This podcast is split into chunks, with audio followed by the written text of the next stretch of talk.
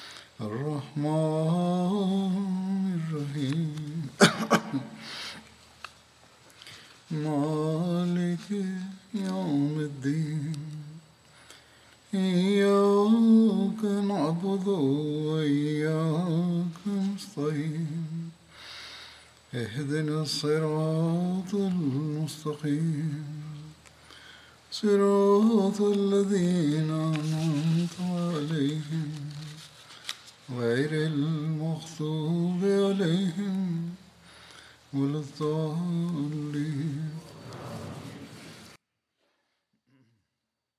ضمن سرد التاريخ أو سيرة النبي الكريم صلى الله عليه وسلم قد ذكرت في نهاية الخطبة الأخيرة إسلام فرات بن حيام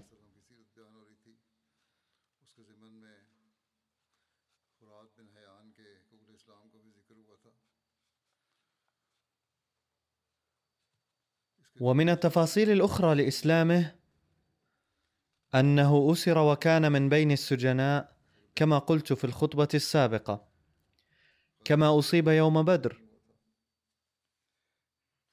لكنه تمكن من الفرار من السجن بطريقة ما.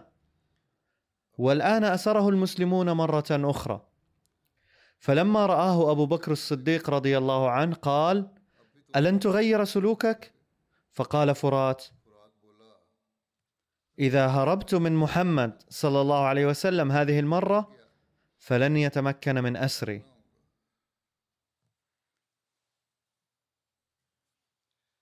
فقال أبو بكر رضي الله عنه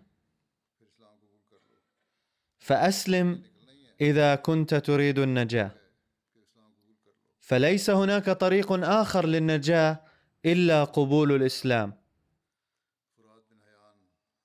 فحين سمع كلام أبي بكر رضي الله عنه انطلق إلى رسول الله صلى الله عليه وسلم.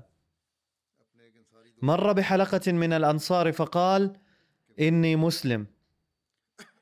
فجاء صحابي من الأنصار إلى رسول الله صلى الله عليه وسلم وقال إنه يقول إني مسلم.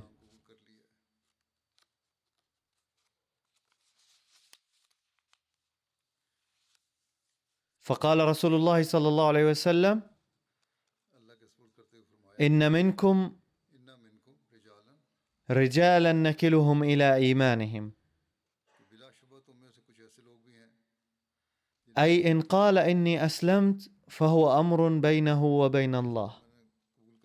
الحاصل أن النبي صلى الله عليه وسلم أطلقه.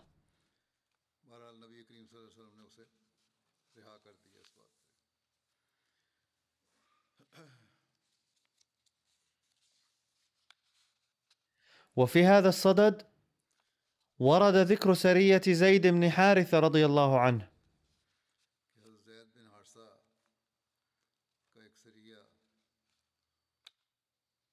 التي بعث فيها إلى موضع القردة في جماد الثاني في السنة الثالثة للهجرة. كتب ميرزا بشير أحمد رضي الله عنه هذه الواقعة في سيرة خاتم النبيين صلى الله عليه وسلم كالتالي حين وجد المسلمون نفسا من هجمات بني سليم وبني غطفان اضطروا إلى أن يخرجوا من أجل إزالة خطر آخر. كان أهل قريش يذهبون إلى الشام عن طريق الساحل عموما لتجارتهم الشمالية. ولكن الآن تركوا هذا الطريق. لأن أهل قبائل هذه المنطقة كانوا قد أصبحوا حلفاء المسلمين. ولم يعد لقريش فرصة ليقوموا بأي شر بل كانوا يرون هذا الطريق الساحلي خطرا لأنفسهم. لم يكن الخطر من المسلمين فقط. بل كانوا يرون أنهم لا يستطيعون إلحاق الضرر بالمسلمين بسبب تحالف المسلمين مع هؤلاء القبائل. لذا تركوا هذا الطريق واختاروا الطريق النجدي البالغ إلى العراق. وفي هذا الطريق كان القبائل الذين كانوا حلفاء قريش وكانوا أعداء أشداء للمسلمين مثل قبائل سليم وغطفان. فبلغ النبي صلى الله عليه وسلم في جماد الثاني أن قافلة تجارية لقريش تمر بالطريق النجدي. ومن البديهي أنه لو كان مرور قوافل قريش بطريق الساحل يشكل خطرا على المسلمين فكان مرورهم بالطريق النجدي أيضا خطيرا بل كان أخطر لأن في هذا الطريق كان حلفاء قريش الذين كانوا يريدون قتل المسلمين مثل قريش. وكان من الممكن أن يجتمعوا مع قريش ويشنوا هجوما سريا على المدينة بكل سهولة أو يقوموا بنوع من الشر. وكذلك كان ضروريا لإضعاف قريش وإجبارهم على الصلح أن توقف قوافلهم عن هذا الطريق أيضا. لذا بعد وصول هذا الخبر أرسل النبي صلى الله عليه وسلم فورا كتيبة من صحابته بقيادة زيد بن حارثة. كان في هذه القافلة التجارية رؤساء قريش مثل أبي سفيان وصفوان بن أمية. لقد أدى زيد واجبه بكل استعداد وذكاء. ولحق بأعداء الإسلام هؤلاء في القردة بنجد. ففزعت عير قريش من هذا الهجوم المباغت فتركوا أموالهم وهربوا. وعاد زيد وأصحابه إلى المدينة ناجحين مع كثير من الغنائم. كتب بعض المؤرخين أن شخصا يدعى فرات كان دليل عير قريش وكان قد أسر على أيدي المسلمين وأطلق سراحه لأنه أسلم. ولكن يتبين من بعض الروايات الأخرى أنه كان جاسوس المشركين ضد المسلمين ولكنه أسلم فيما بعد وهاجر إلى المدينة.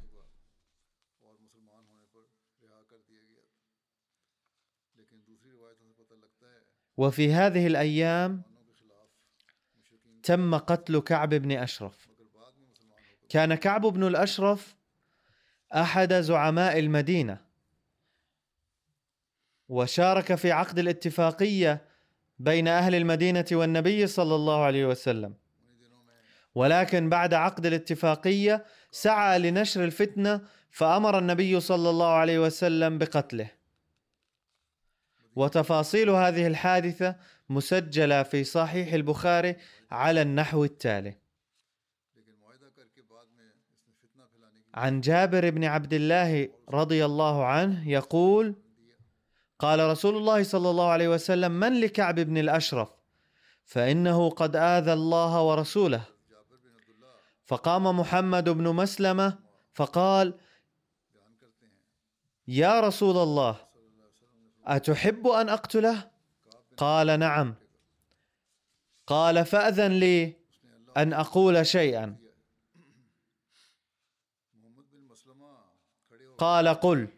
فأتى محمد بن مسلمة كعب فقال إن هذا الرجل قد سألنا صدقة وإنه قد عنانا. يعني رسول الله صلى الله عليه وسلم سألنا صدقة وعناه.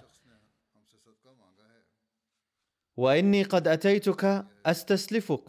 قال وأيضا والله لتملن أي لتملن رسول الله صلى الله عليه وسلم فاتركوه. قال إنا قد اتبعناه. فلا نحب أن ندعه. حتى ننظر إلى أي شيء يصير شأنه. وقد أردنا أن تسلفنا وسقا أو وسقين. فقال كعب نعم ارهنوني. قالوا أي شيء تريد؟ قال ارهنوني نساءكم. قالوا كيف نرهنك نساءنا وأنت أجمل العرب؟ قال فارهنوني أبناءكم. قالوا كيف نرهنك أبناءنا؟ فيسب أحدهم فيقال رهن بوسق أو وسقين؟ هذا عار علينا ولكن نرهنك اللأمة يعني سلاح الحرب.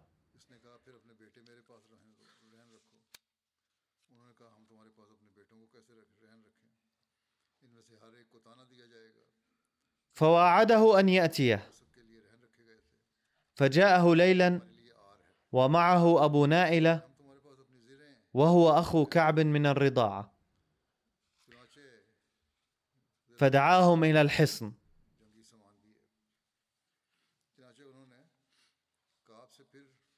فنزل إليهم فقالت له امراته أين تخرج هذه الساعة؟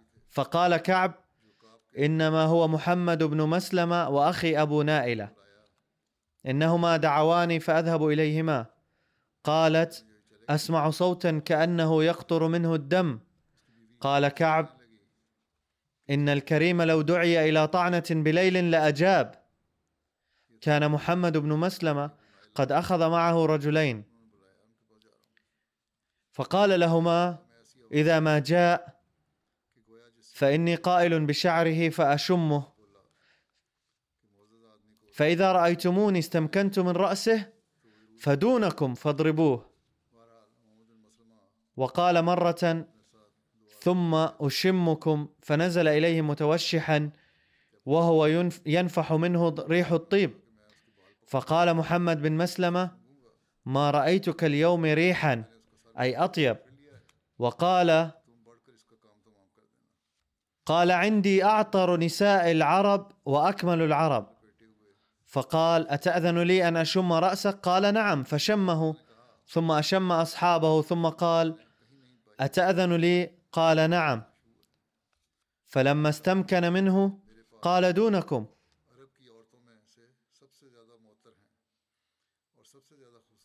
فقتلوه. ثم أتوا النبي صلى الله عليه وسلم فأخبروه. وجاء في تفصيل جرح كعب بن الأ... أعيد مرة أخرى.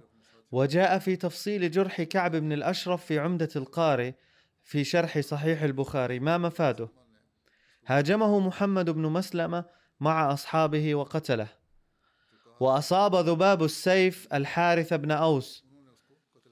فاحتملوه ثم أقبلوا سراعا حتى دخلوا المدينة. وأن النبي صلى الله عليه وسلم تفل على جرح الحارث بن أوس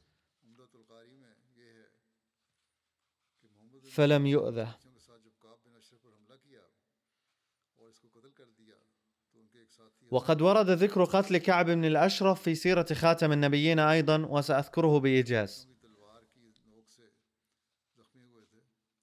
پہنچے الانتصار في غزوة بدر قد أظهر عداوة اليهود القلبية للعيان. وما كان لإجلاء بني قينقاع أيضا كافيا لإمالة اليهود الآخرين إلى الإصلاح بل ظلوا يتمادون في خبثهم وعيث الفتنة. وإن حادث قتل كعب بن الأشرف عروة من سلسلة هذه الأحداث. كان كعب يهوديا مذهبا ولكنه لم يكن يهودي النسب بل كان من العرب. كان والده الأشرف من بني نبهان وكان ذا نفوذ كبير. وكان قد أنشأ علاقات جيدة مع بني النضير بعد مجيئه إلى المدينة ثم صار حليفا لهم. ثم ازداد نفوذا وأحرز قوة كبيرة إلى درجة أن زوجه أبو رافع بن أبي الحقيق زعيم قبيلة بني النضير ابنته التي أنجبت كعبا. وحاز كعب مرتبة أعلى من أبيه أيضا. حتى حسبه اليهود العرب كلهم زعيما لهم. كان كعب جميل الشكل خطيبا مفوها وشاعرا متمكنا وثريا جدا. فكان يجعل العلماء وغيرهم من قومه يذعنون له نتيجة سخائه المالي. أما من الناحية الأخلاقية فكان سيء الأخلاق جدا. كان محترفا في المكر السيء وحياكة المكايد فما كانت من سيئة إلا وكانت فيه. عندما هاجر النبي صلى الله عليه وسلم إلى المدينة اشترك كعب في ميثاق الصداقة والأمن والسلام والدفاع المتبادل بين النبي صلى الله عليه وسلم واليهود. ولكن كعبا كان يحترق داخليا في نار البغض والعداوة. لقد اشترك في الميثاق ظاهريا ولكن كان يكن في قلبه نفاقا وبسبب البغض والعداوة في قلبه شرع في معارضة الإسلام والنبي بالمكايد والمؤامرات السرية. فقد جاء أن كعبا كان يتصدق كثيرا كل عام على أحبار اليهود وعلمائهم. وحين جاءه هؤلاء الناس بعد الهجرة طالبين معاشهم السنوي ذكر كعب النبي صلى الله عليه وسلم عندهم في معرض الحديث وقال ما رأيكم فيه بحسب كتبكم الدينية؟ هل هو صادق أم لا؟ قالوا يبدو في الظاهر أنه ذلك النبي الذي وعدنا به في التوراة. فبسماع هذا الجواب استشاط كعب الذي كان يكن البغض والضغينه سلفا استشاط غضبا ولامهم كثيرا ولم يعطهم معاشهم أو الصدقه التي كان يعطيهم اياها من قبل. عندما انقطع معاش العلماء اليهود جاءوه مرة أخرى بعد فترة من الزمن وقالوا ما مفاده؟ لقد أخطأنا في فهم علامات ذلك النبي. وبعد مزيد من التدبر وصلنا إلى نتيجة أن محمدا ليس ذلك النبي الموعود. وبهذا الجواب تحققت أمنية كعب وسر كثيرا وتصدق عليهم وبذلك تحققت أمنيتهم أيضا. إن معارضة كعب للإسلام كانت ناتجة عن خلاف ديني وأخذت صورة غير مرضية ولكن المعارضة الدينية ليست محلا للاعتراض إلى حد يعاقب عليها كعب أو يعد مجرما بناء عليها. ولكن الحق أن معارضته قد اتخذت صبغة خطيرة جدا لاحقا. وبعد معركة بدر بدأ يعيث الفساد ويثير الفتنة التي خلقت للمسلمين ظروفا خطيرة جدا. لقد ظن كعب في البداية أن الحماس الإيماني لدى المسلمين شيء مؤقت.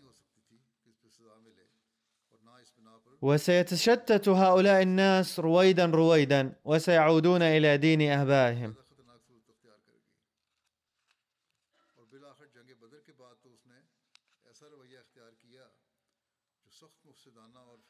ولكن حاز المسلمون في معركة بدر فتحا لم يكن في الحسبان. وقتل معظم زعماء قريش. فبدأ له أن هذا الدين الجديد لا يكاد يهلك بسهولة. فعقد العزم بعد معركة بدر على القضاء على الإسلام وتدميره بكل قوة. وقد بدأ بغضه وحسده للمرة الأولى بمناسبة بدر نفسها. حين وصل خبر فتح بدر إلى المدينة وبسماع هذا الخبر قال كعب علنا.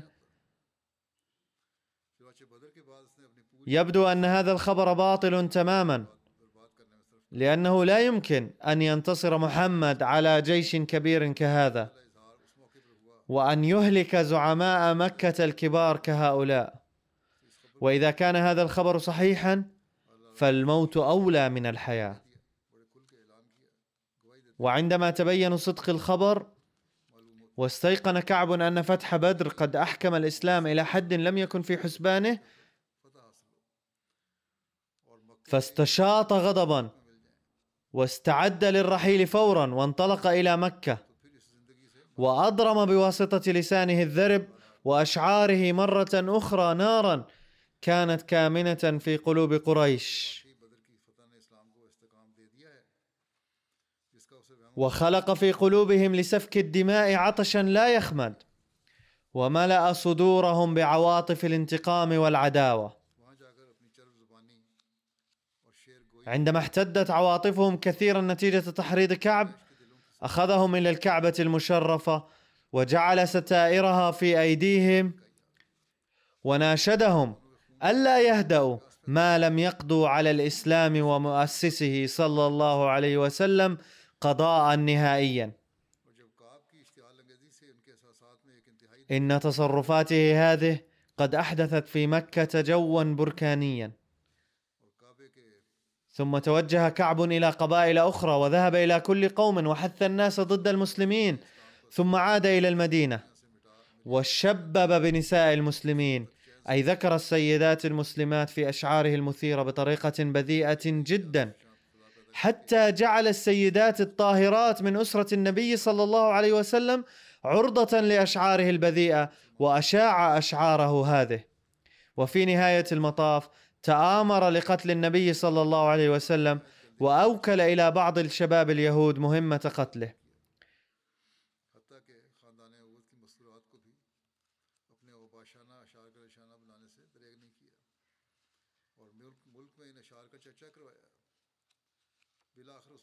ولهذا الغرض دعا النبي صلى الله عليه وسلم إلى بيته بحجة تقديم الضيافة له ولكنه صلى الله عليه وسلم علم بفضل الله تعالى بالمؤامرة في وقت مناسب ولم تنجح هذه المؤامرة. عندما بلغ الأمر إلى هذا الحد وثبتت جرائم كعب بما فيها نقض العهد والتمرد والتحريض على القتال وإثارة الفتنة وبذاءة الكلام ومؤامرة القتل حكم النبي صلى الله عليه وسلم الذي كان زعيما للحكومة الديمقراطية التي تأسست في المدينة بناء على الميثاق الذي أبرم بينه وبين أهل المدينة بعد وصوله إليها حكم بأن كعبا بن الأشرف يستحق القتل بسبب تصرفاته ومؤامراته وأمر أصحابه بقتله. ولكن لما كانت الأوضاع في المدينة بسبب إثارة كعب الفتنة تهدد بخطورة الحرب الأهلية وسفك الدماء. إن تم قتله بعد الإعلان عنه. وكان النبي صلى الله عليه وسلم يريد وقف القتل وسفك الدماء بين الأمم بكل تضحية ممكنة ومشروعة. أي حتى لا يتقاتل المسلمون واليهود فيما بينهم فيلحقوا ببعضهم بعضا خسائر في الأرواح. لذا أوصى النبي صلى الله عليه وسلم ألا يقتل كعب علنا بل يقتله بعض الناس بكل صمت عندما يجدون فرصة مناسبة لذلك. وكلف بهذه المهمة محمد بن مسلمة الذي كان صحابيا مخلصا من قبيلة الأوس وأوصاه بأن ينفذ الخطة باستشارة سعد بن معاذ زعيم قبيلة الأوس. فقال محمد بن مسلمة ما مفاده؟ يا رسول الله لا بد لنا من القول شيئا إذا أردنا قتله بصمت. أي لا بد من خلق عذر ما لهذا الغرض حتى يخرج كعب من بيته إلى مكان محفوظ لنا حتى نقتله هناك. ونظرا للآثار العظيمة التي قد تنتج عن التخلي عن أسلوب العقاب الصامت في هذه المناسبة قال صلى الله عليه وسلم حسنا. فبعد استشارة سعد بن معاذ ذهب محمد بن مسلمة مع أبي نائلة وصحابين أو ثلاثة إلى بيت كعب ودعوه إلى الخارج داره ثم قالوا له إن صاحبنا أي محمد صلى الله عليه وسلم قد سألنا صدقة وقد عنانا. فهل بالإمكان أن تمن عن علينا وتسلفنا؟ لقد قفز كعب فرحا لما سمع هذا القول ثم قال والله ليس ذلك اليوم ببعيد حين ستملونه وتتخلون عنه.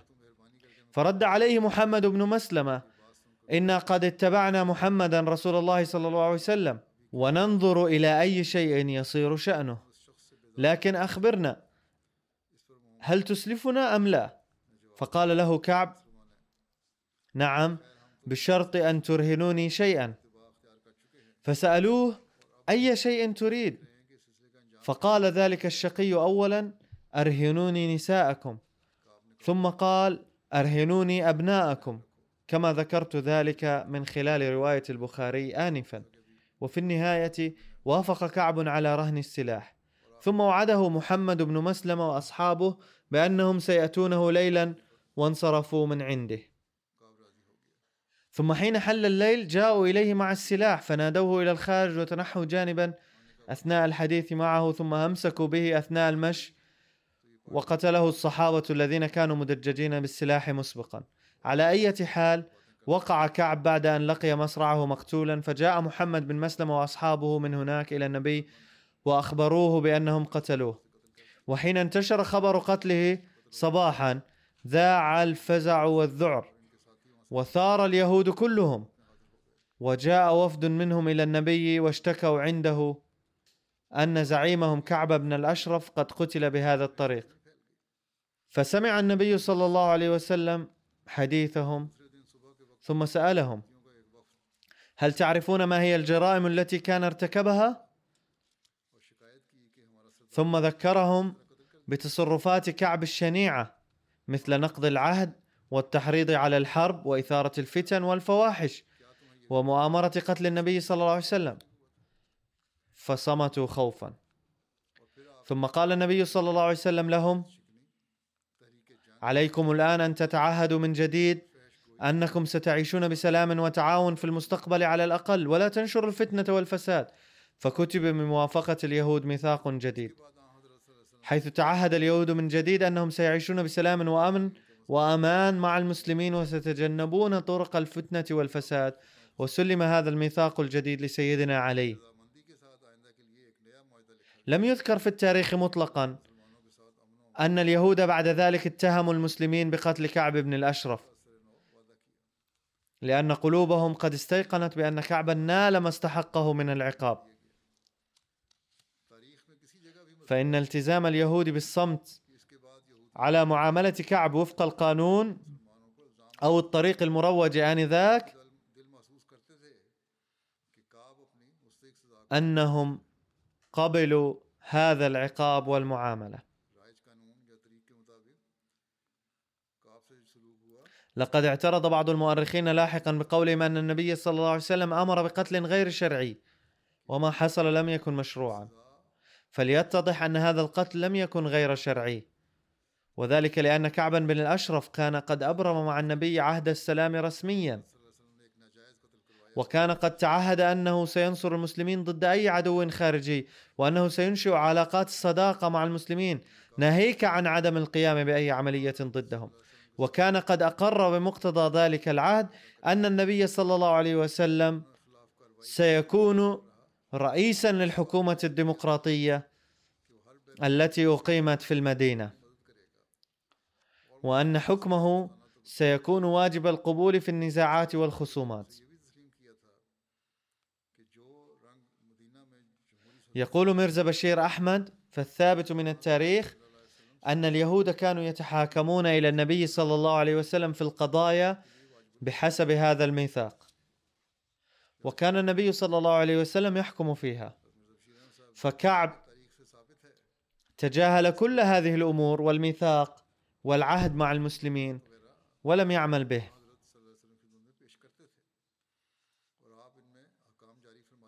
والحق أنه لم يغدر بالمسلمين فحسب.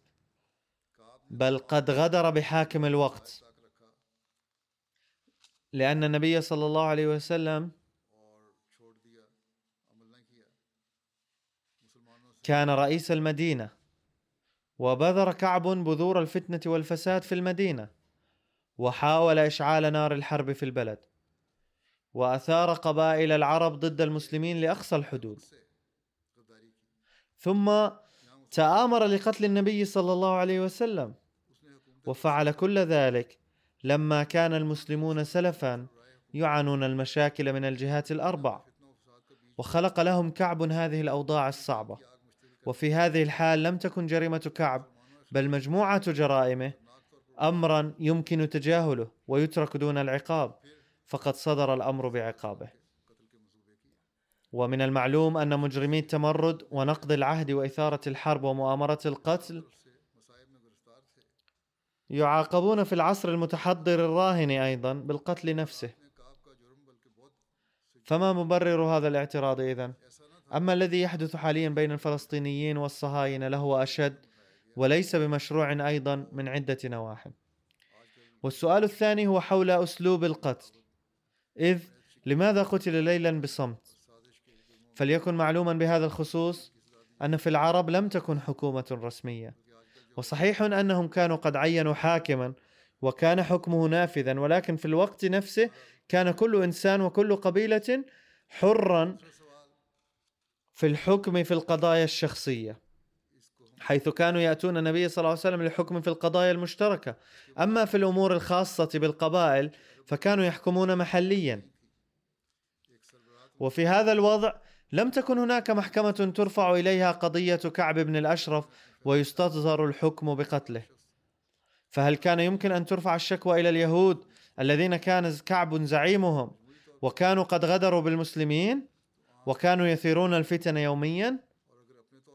فكان من المستحيل أن ترفع قضيته إلى اليهود.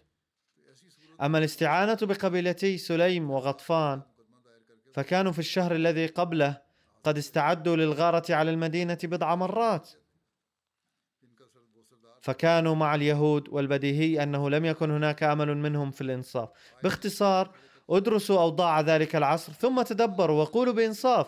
أي طريق كان مفتوحا للمسلمين حين وجدوا شخصا يشكل خطرا عليهم وعلى سلام البلاد سوى أن يقتلوه عند فرصة سانحة لإثارته الفتن وتحريضه على الخرب ومؤامرته لقتل النبي صلى الله عليه وسلم.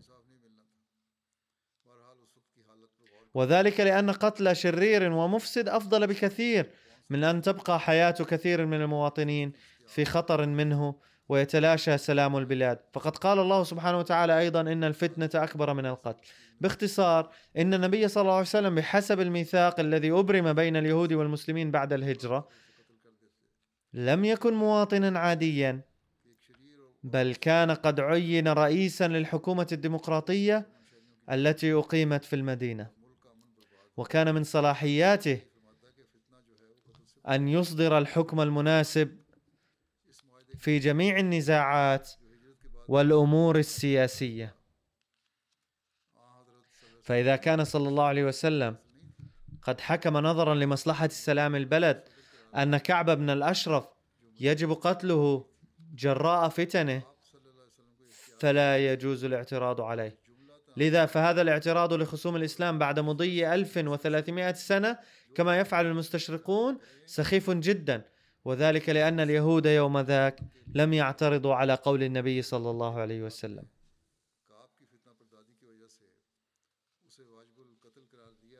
في هذه الفترة نفسها كان الزواج الثاني من السيدة حفصة بنت عمر رضي الله عنه. وإنما نجده عن زواج السيدة حفصة من النبي صلى الله عليه وسلم. تفصيله أن زوج حفصة اشترك في غزوة بدر وعند العودة منها مرض فتوفي. وبعد ذلك تزوج النبي صلى الله عليه وسلم من حفصة. وورد تفصيله في البخاري عن عبد الله بن عمر رضي الله عنهما يحدث أن عمر بن الخطاب حين تأيمت حفصة بنت عمر من خنيس بن حذافة السهمي وكان من أصحاب رسول الله صلى الله عليه وسلم قد شهد بدرا توفي بالمدينة. قال عمر فلقيت عثمان بن عفان فعرضت عليه حفصة فقلت إن شئت أنكحتك حفصة بنت عمر. قال سأنظر في أمري. فلبثت الليالي فقال قد بدا لي أن لا أتزوج يومي هذا. قال عمر فلقيت أبا بكر. فقلت إن شئت أنكحتك حفصة بنت عمر. فصمت أبو بكر. فلم يرجع إلي شيئا. فكنت عليه أوجد مني على عثمان أي تأسفت أكثر على أنه هو الآخر قد رفض. فلبثت ليالي ثم خطبها رسول الله صلى الله عليه وسلم فأنكحتها إياه.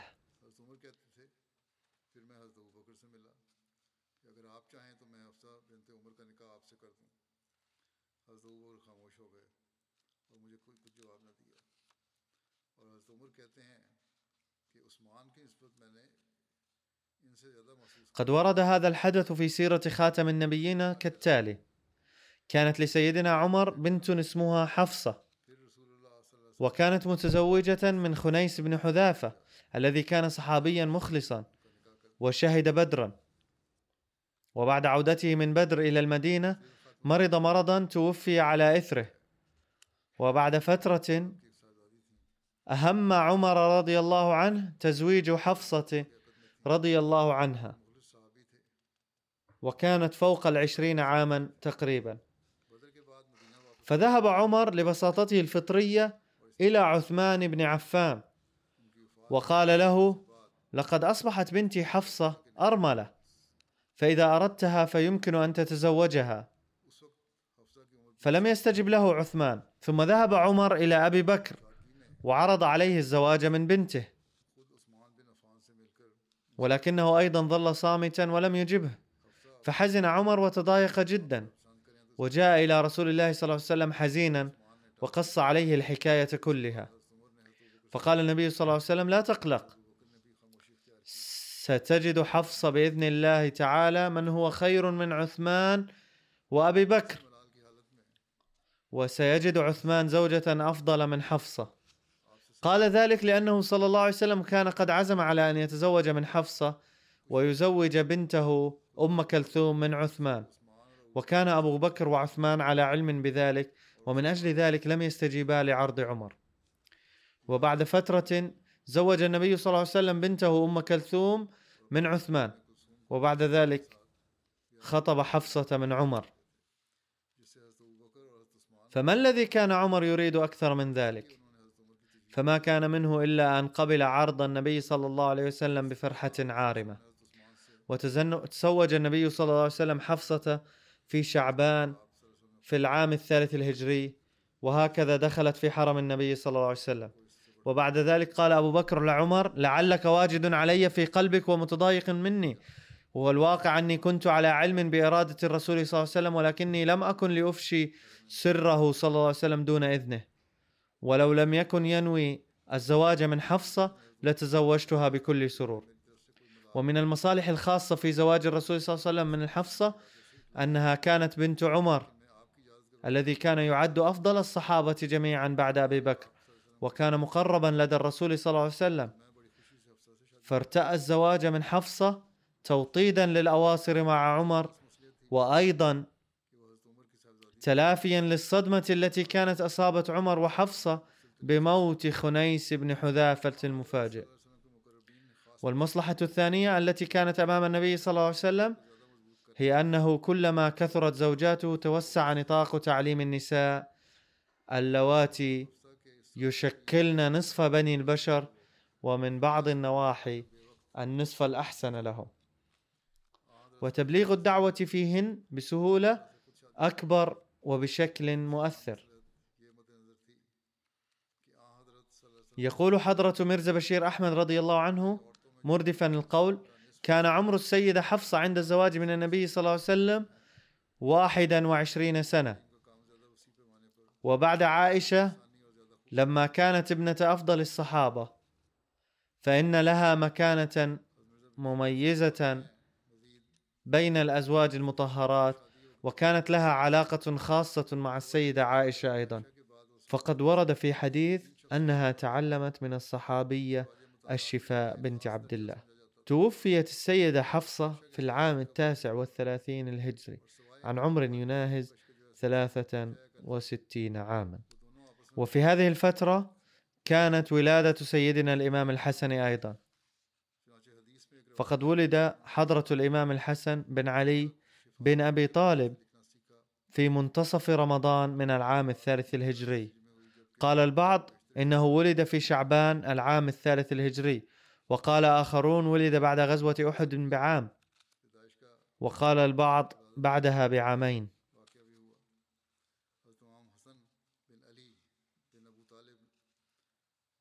وقال العلامة ابن حجر العسقلاني شارح صحيح البخاري إن الرأي الأول هو الأصح والأقوى. وكان علي رضي الله عنه سماه حربا ولكن رسول الله صلى الله عليه وسلم غير اسمه إلى الحسن.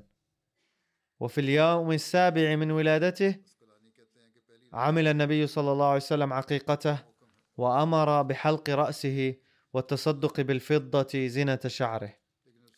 قالت أم الفضل ذات مرة يا رسول الله رأيت في منامي أن في بيتي أو حجرتي عضوا من أعضائك قال صلى الله عليه وسلم خيرا رأيت تلد فاطمة غلاما فتكفلينه فترضعينه مع قثم. أم الفضل هي زوجة العباس رضي الله عنه عم النبي صلى الله عليه وسلم وقثم ابنها فولد الحسن وأرضعته أم الفضل مع قثم. قيل مرة للحسن بن علي رضي الله عنهما ما عقلت عن رسول الله صلى الله عليه وسلم؟ قال ذات مرة أخذت تمرة من تمر الصدقة فألقيتها في فمي فأخذها بلعابها من فمي وأعادها إلى تمر الصدقة. فقال بعض القوم وما عليك لو تركتها فإنها مجرد تمرة. فقال صلى الله عليه وسلم إن آل محمد لا تحل لنا الصدقة. وعن أنس بن مالك رضي الله عنهما قال لم يكن أحد أشبه بالنبي صلى الله عليه وسلم من الحسن. وعن ابن عباس رضي الله عنهما قال أقبل النبي صلى الله عليه وسلم وهو يحمل الحسن على رقبته. فقال رجل نعم المركب ركبت يا غلام. فقال رسول الله صلى الله عليه وسلم ونعم الراكب هو. فكان صلى الله عليه وسلم يحب حفيده كثيرا. عن البراء قال رأيت رسول الله صلى الله عليه وسلم واضعا الحسن بن علي على عاتقه وهو يقول اللهم إني أحبه فأحبه. وفي بعض الروايات أن الإمام الحسن رضي الله عنه توفي نتيجة التسميم.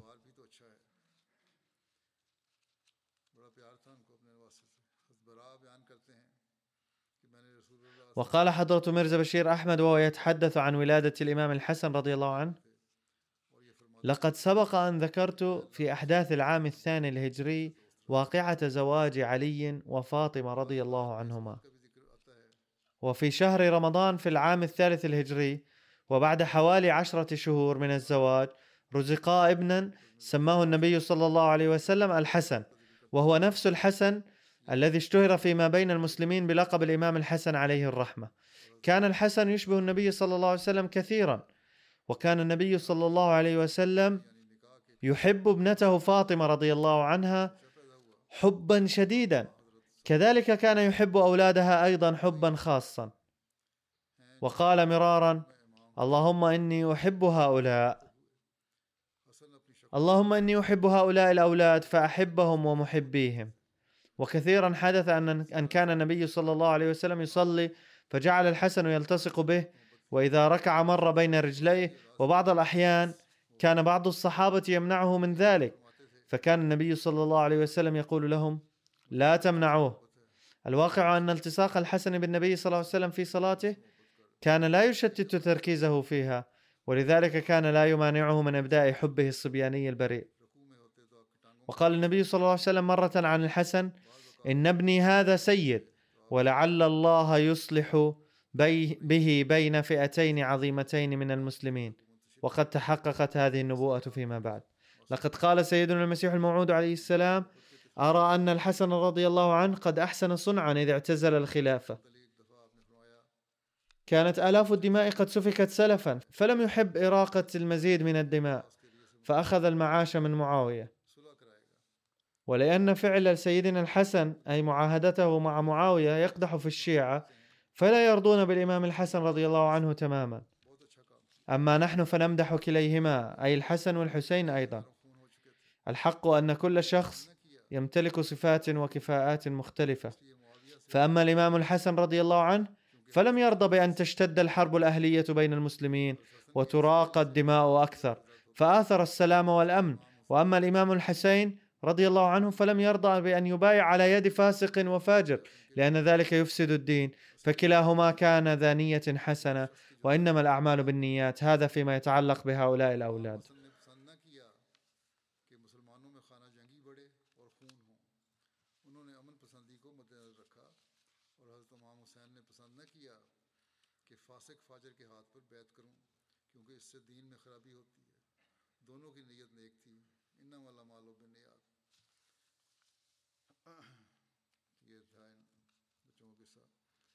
وكما أنني أذكركم بالدعاء لأهل فلسطين من منذ عدة خطب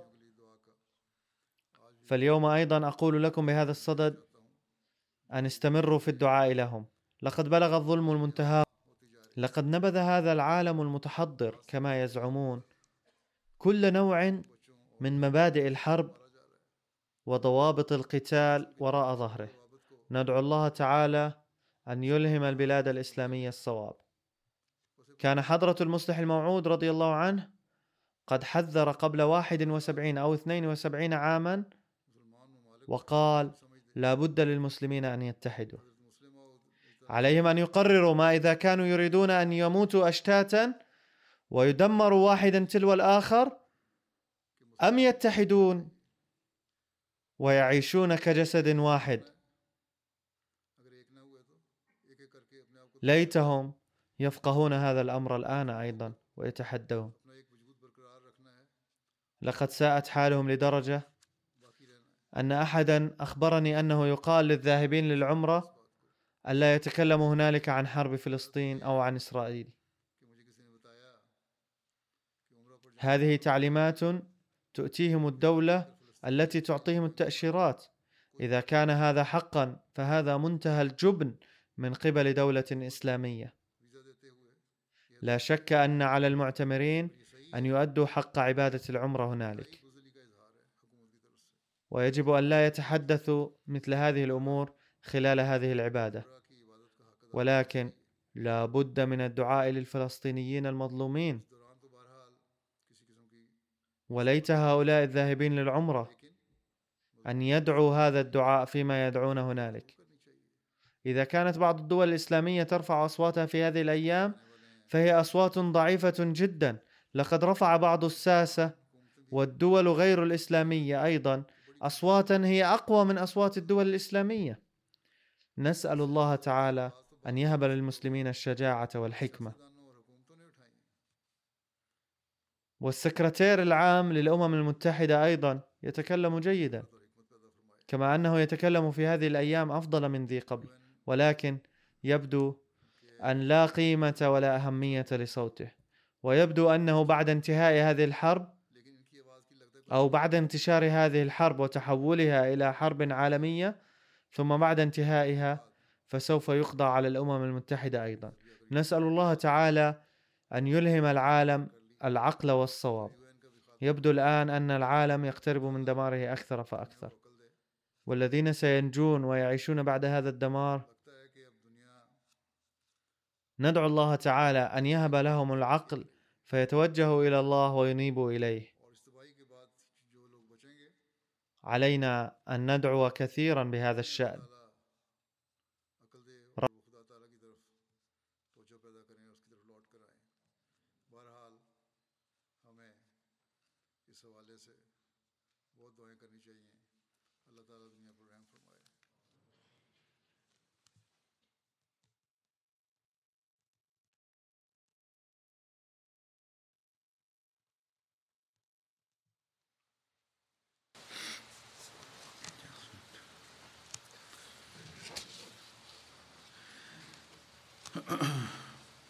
الحمد لله الحمد لله نحمده ونستعينه ونستغفره ونؤمن به ونتوكل عليه.